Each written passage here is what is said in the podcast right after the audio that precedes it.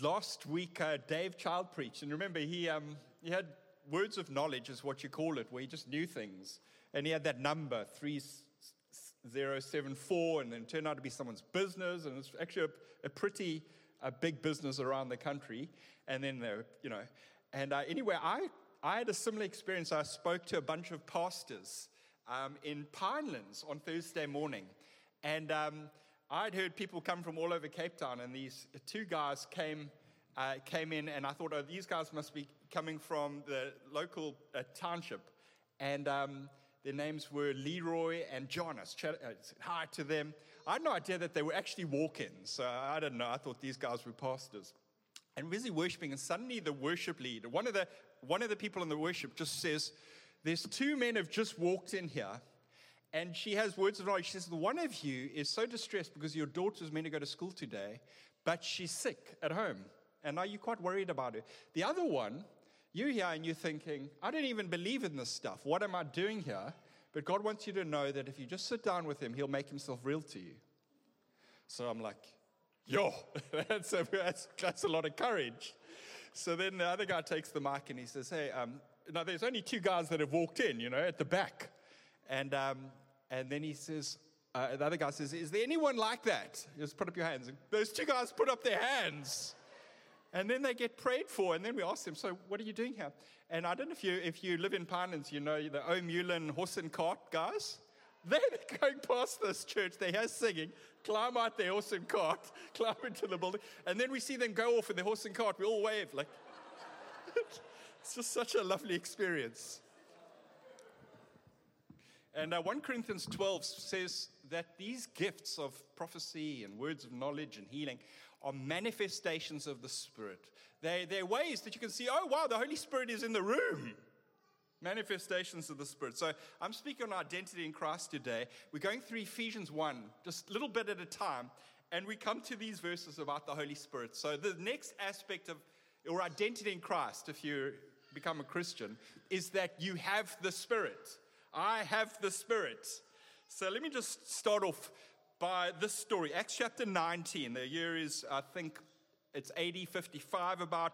Paul took the road, he's the apostle, through the interior and he arrived at Ephesus. There he found some disciples. He asked them, Did you receive the Spirit when you believed? They answered, No, we haven't even heard there is a Holy Spirit. So Paul asked, Then what baptism did you receive? John's baptism, they replied. So, if you haven't read the Bible before, the Gospels, before Jesus came, John the Baptist, his cousin, had a ministry. And John the Baptist would baptize people saying, Get ready, the Messiah is about to arrive. And he was pointing to Jesus. Paul said John's baptism was a baptism of repentance. He told the people to believe in the one coming after him, that is, in Jesus. On hearing this, they were baptized in the name of the Lord Jesus. And next week, uh, lots of people getting baptized in the name of the Lord Jesus because they believe in Jesus. When Paul placed it, so they, no, they, they come up the water, they, you know, they're glistening. When Paul placed his hands on them, the Holy Spirit came on them. They have this overwhelming experience of the Spirit's presence and power. And they spoke in tongues and they prophesied. They, these gifts, not only do they experience the Spirit's presence and power, these supernatural gifts come to them. And there were about 12 men in all. It's a beautiful story. Now, this happened in the beginning of the Ephesians church. Ten years later, Paul writes to the Ephesian church. And listen to what he says. He says this When you believed, so picture it, he's, the people in this church are reading this letter. The 12 men are there listening to this. Ten years later, probably, I mean, uh, when you believed, you were marked in him with a seal the promised Holy Spirit, who is a deposit guaranteeing our inheritance until the redemption of those who are God's possession to the praise of his glory.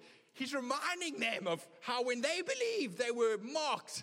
The Spirit came and lived inside of them. They had a powerful experience of the Spirit to introduce them to the Christian life. The Christian life is a supernatural life.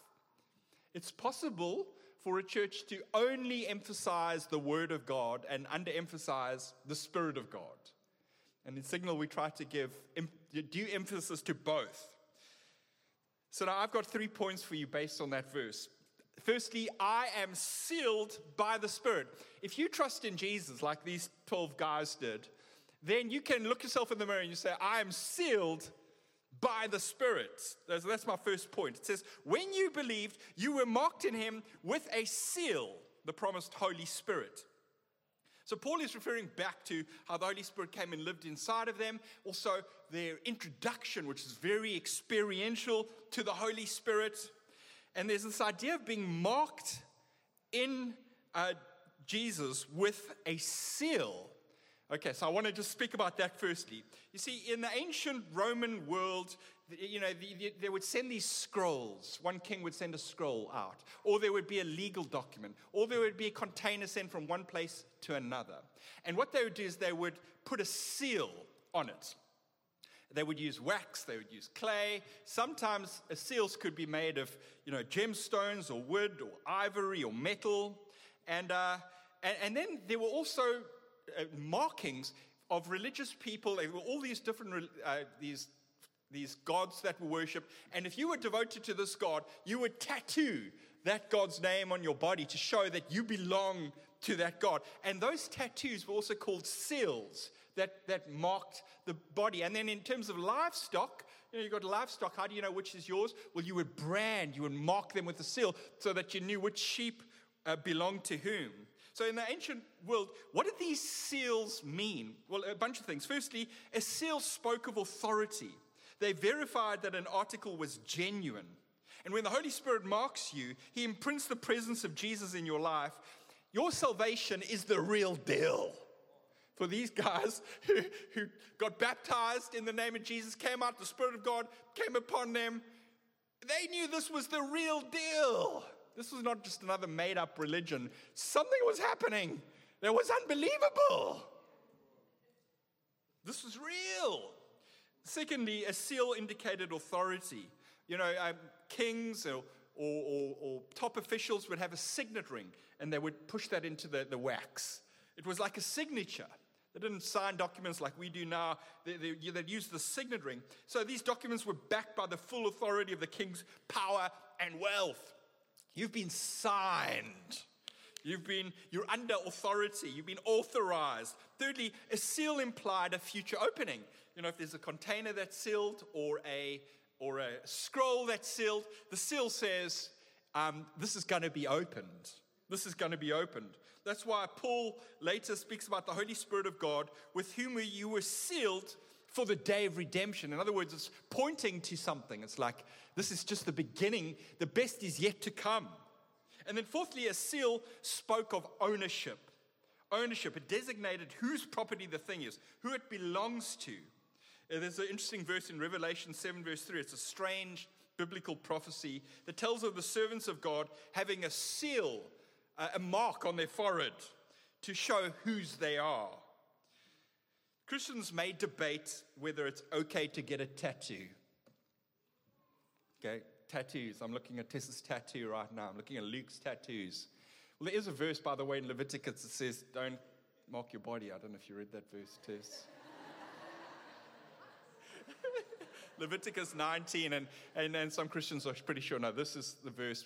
But if you read the verse straight afterwards, it says you mustn't also trim your beard. And you realize this actually it's quite a peculiar list of instructions. And, and besides, we're not under the law of Moses, so probably those are not the right verses. But when someone asks me, is it okay to get a tattoo? I, I, and they're Christian, the first thing I say is, uh, Did you know you've already got one? See, when you become a Christian and you receive the Spirit, you are tattooed by the Spirit to show whose you are. To show whose you are. You're marked with a seal, God's sign of ownership, His signature, the inmost being of every Christ follower. And then finally, a seal denote, denoted protection. No, no, matter how rough the passage, a carrier of a sealed letter would guard that letter with his life if it had the seal of a king on it. And no matter what tests and battles and sufferings come upon us, you are secure. Who can break the seal of God? Nothing. And who can undo, sorry, what can break the seal of God? Nothing. And who can undo what the Holy Spirit does? No one. 2 Corinthians 1 says, Now it is God who makes both us and you stand firm in Christ He anointed us by His Spirit, set His seal of ownership on us, and put His Spirit in our hearts so that we may stand firm in Christ. So, this idea of being sealed, when you actually unpack it, it's, it's quite exquisite. You've been marked, sealed with the Holy Spirit. I am sealed with the Spirit as part of your identity in Christ. So, I'm ready for my next point. The first one is I'm sealed uh, by the Spirit. The second one is I am guaranteed a future. I'm guaranteed a, future. I am a natural future person. There's something called Strength Finders, 34 strengths. And uh, one of my top five strengths is futurist. Other words, like if, if, I, if, if I'm just getting in a relaxed space, my mind goes to the future. I get excited about my life now because of the future. It's amazing how much energy you can get now if the future burns bright. Not everybody's the same. A lot of people are not that interested about the future. They're interested in the essence, the moment. I, I get it. But, uh, but this idea of a future, a future. When you believed, you were marked in him with a seal, the promised Holy Spirit. Listen to this. Who is a deposit guaranteeing our inheritance until the redemption of those who are God's possession. So in Ephesians 1, we've been going through these different aspects of identity in Christ. Some of these aspects of identity focus on the past, like uh, the one we did a couple weeks ago. We receive redemption by his blood, the forgiveness of sins. That's, that's something in the past. Other aspects home in on the present, like I am blessed, or I'm loved in the beloved.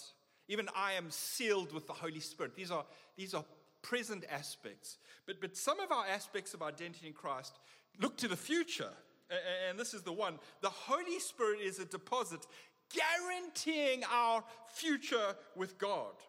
And it says the Holy Spirit is a deposit guaranteeing. The, the Greek word for deposit is the Greek word arrabon. And uh, it's a word that's used in ancient Greek literature of, it's a technical term for the first sum of payment, the first sum of money paid in advance to validate a, a legal contract or to purchase an article or land. The, the, by the way, the deposit was not returnable. It spoke of absolute commitment. So nowadays, you know, you, when you get your kid in the school, you got to put some money up front, non-refundable. You just to try to get. Guy knows about this when he came to Cape Town. Um, real estate. You got to put something up front to show that you're committed, to show that you're in. Many investments nowadays, you've got to put a lump sum, a down payment so, so we're familiar with the idea. Well, it, that idea has been around forever. So the Greek word for deposit is arrabon, and, it, and it's sometimes translated down payment, pledge, first installment. The theologian Peter O'Brien comments, he says, the Spirit comments, he says, the Spirit received is the first installment and guarantee of the inheritance in the age to come that awaits God's sons and daughters. So when you experience the Spirit. Not only is it awesome in the moment, I mean, the Spirit knows how to throw a party. He knows how to throw a party. But it's, it carries a sense of guarantee. The, the next time Paul uses the same idea that the Spirit is a, is a deposit, he says this in 2 Corinthians 5. He, he speaks about how the Spirit is surety that one day our mortal bodies will be swallowed up not by death, but by life. Because that is the metaphor used by poets, ancient, the ancient poets. Death is being swallowed up by death. You're living your life, well, I'm sorry, at the end of this, you get swallowed up by death. Well, Paul does something fascinating in 2 Corinthians 5. He says, if you have the Spirit, one day you will be swallowed up by life. Which is pretty cool if your years are ticking on. My twins turned nine uh, this week, and I, we drove them to Grand West on a Friday afternoon. What on earth were we thinking? To go play laser tag, also introduce them to gambling. No, I'm joking. We didn't do that. And, and but um, I get to drive these kids. They want to know how old I am. And I, I kind of still think of myself as fairly young because I still surf. It's like I still surf. I mean, I've been surfing since I was 16, I still surf.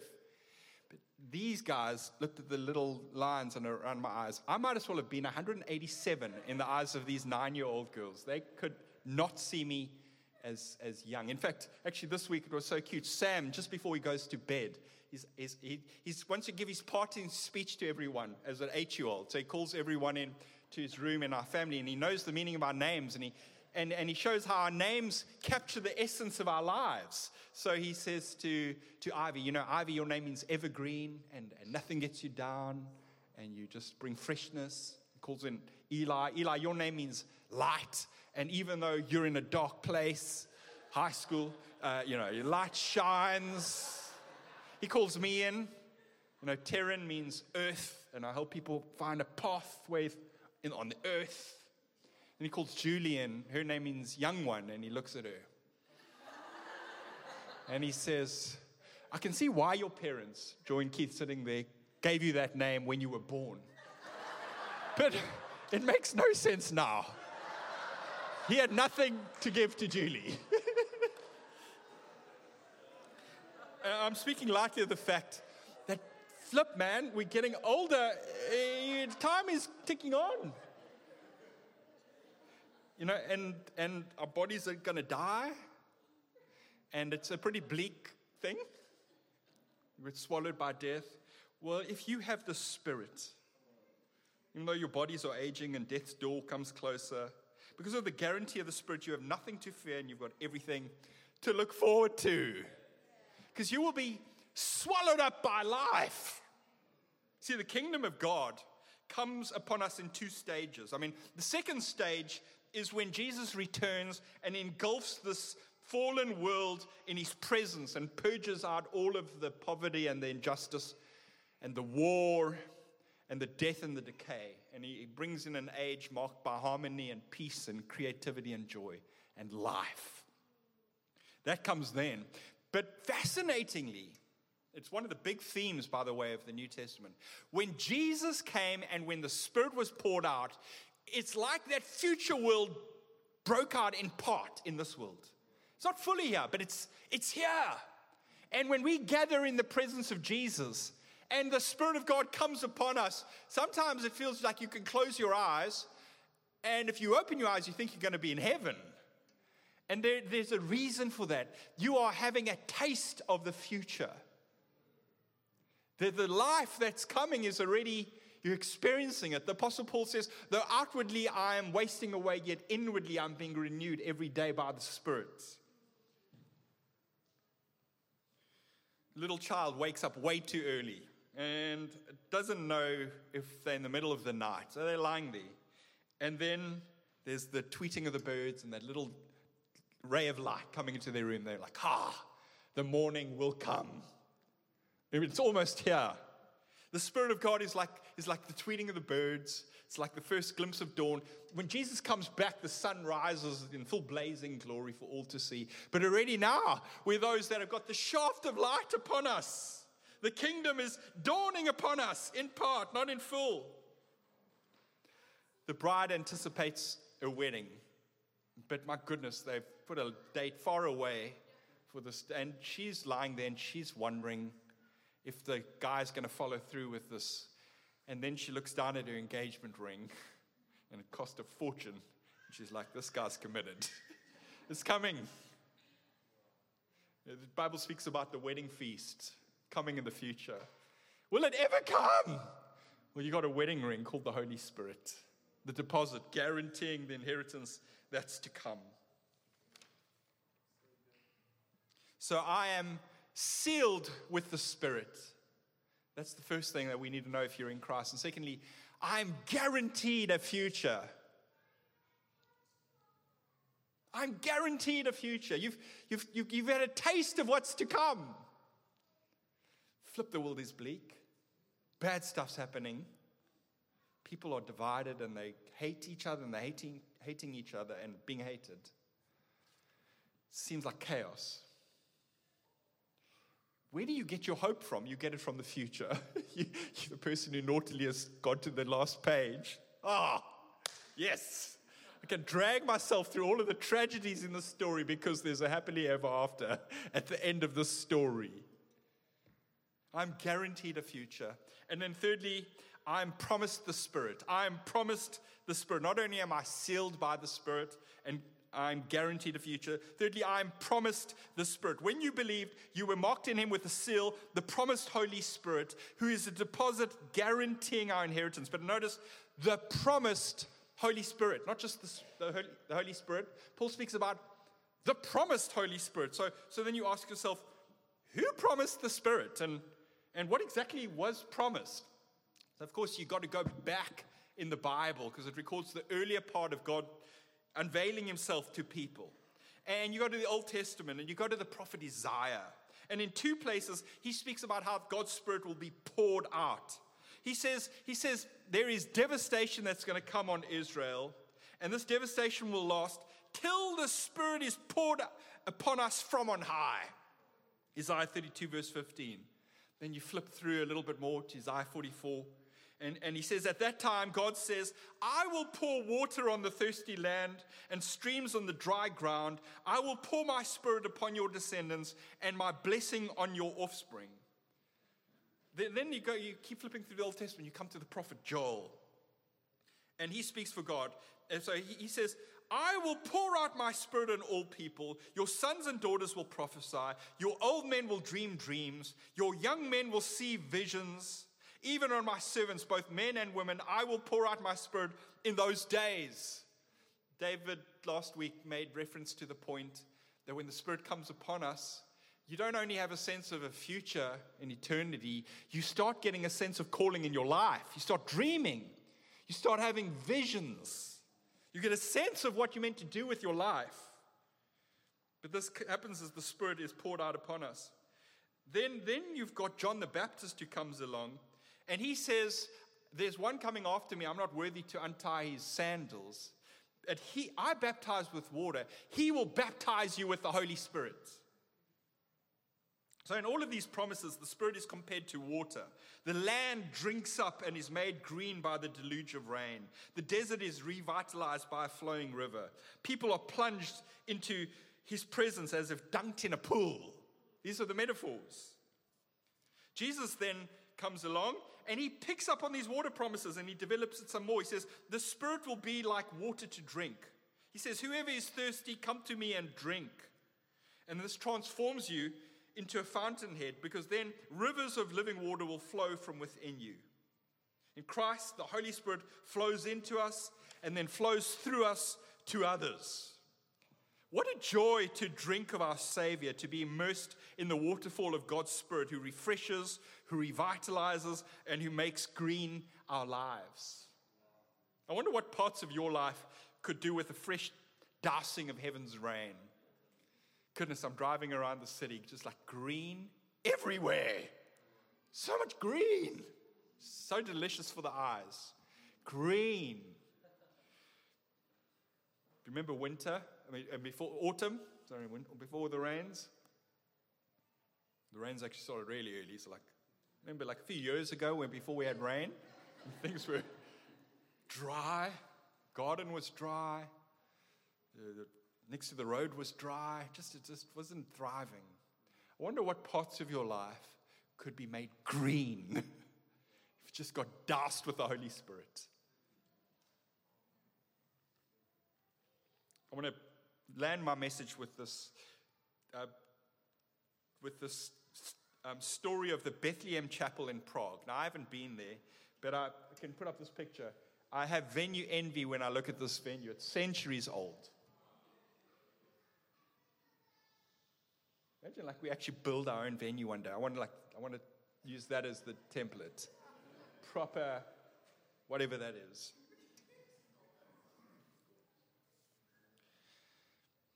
But notice in the corner, you can see a well. Huh? What's a well doing in there? So listen to this. There's a strange feature in one of the sanctuary's corners, a huge well. Legend has it that locals had once spoiled the water source by throwing their unwanted babies down the well. It's called infanticide, it's always been around.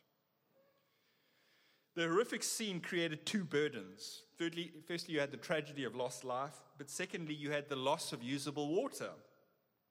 To not forget about the lost lives, the artwork on the chapel's walls featured the murdered innocent babies. When bad stuff goes down, you don't delete that, you, re- you remember that. Don't pretend it didn't happen. It happened.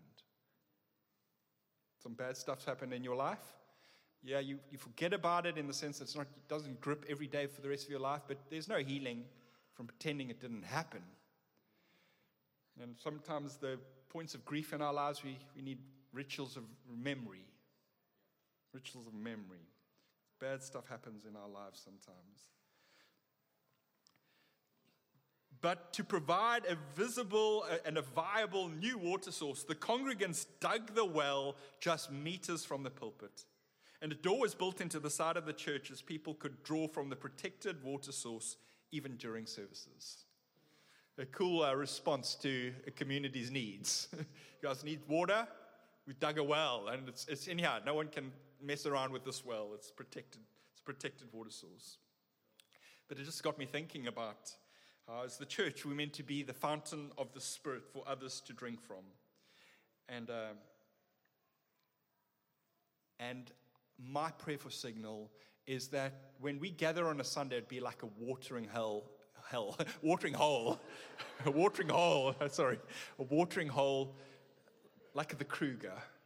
I mean, those watering holes are the most sensational things. You just got all of the animals just coming out. They're like, let's just stop fighting for a moment. Let's drink water. Let's refresh ourselves. Do you realize that God wants to transform you into a fountainhead of His goodness and nearness to others? Because it's not just like come to our church and you can experience the Holy Spirit. You drink of the water and then you go out into your family, you go out into your school, you, you go out into your place of work, you go out into society, and you can be, be a fountainhead of this water to others. It's not like you in your psyched up version of yourself trying to spread positivity. This is a life that is greater than you that you're a conduit of. So you can feel weak in yourself even while you are being used supernaturally by God. And that's my prayer for your life. Can we ask, can we just stand up? Can I, we have the band on the stage? We, we're going we're gonna pray for fresh outpouring of the Holy Spirit. Have you have you been baptized with the Holy Spirit? Have you been plunged into the Holy Spirit like, like, like somebody would dunk you in water, like what's going to happen in Camps Bay next week?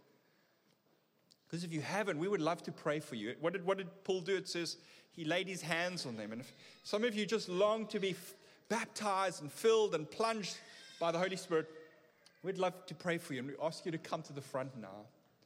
But even for those of you that stay here, let's ask God just for a fresh deluge of the Holy Spirit. When we were praying earlier on, um, the metaphor came up that this meeting is like a wave. We're here and there's a wave. You're a surfer, you paddle out, there's a wave. And um, there was a sense that the best part of this wave was going to be at the end of this meeting. And the metaphor that we had was I'm a surfer, so some waves start off big and then they get smaller and smaller. But there's a few special waves. You take off and it's small and it gets bigger as you go along. And there's a sense that we had that the biggest and the best part of today's wave is now. so I'm very expectant of just the outpouring of the Spirit. I mean, the Holy Spirit is already here. I don't mean to insult the presence of God we already have, but I sense there's something over and above. And, I, and I'm also anxious that every one of us come into this experience of the Spirit like the 12 people in Acts chapter 19. Okay.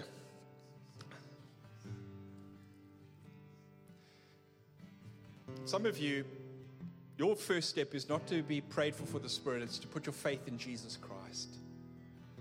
John the Baptizer says, Trust in the one who's coming after me. Put your faith in the Lord Jesus Christ. Call on his name. There's no name given to people by which you can be saved except the name Jesus. So I want to urge you where you are just to trust in Jesus. Pray a prayer. Just you can you can come up with your own prayer, but your point is you're saying, Jesus, I trust in you. I trust in who you are. You're the Lord. You're the Savior. I, I trust in what you've done. You died on the cross. You rose again from the dead. Take my life. Receive Jesus' life. so you can just pray that prayer where you are.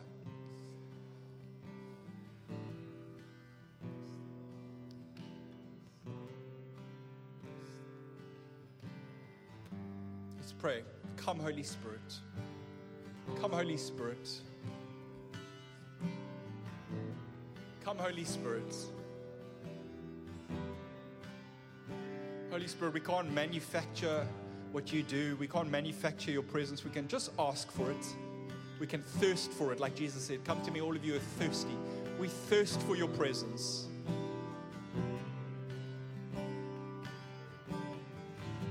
Thirst for your nearness and your power.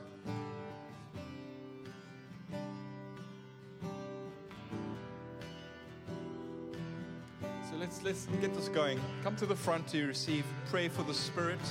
If that's you, don't be shy. If you're thirsty, come. We want to pray for you.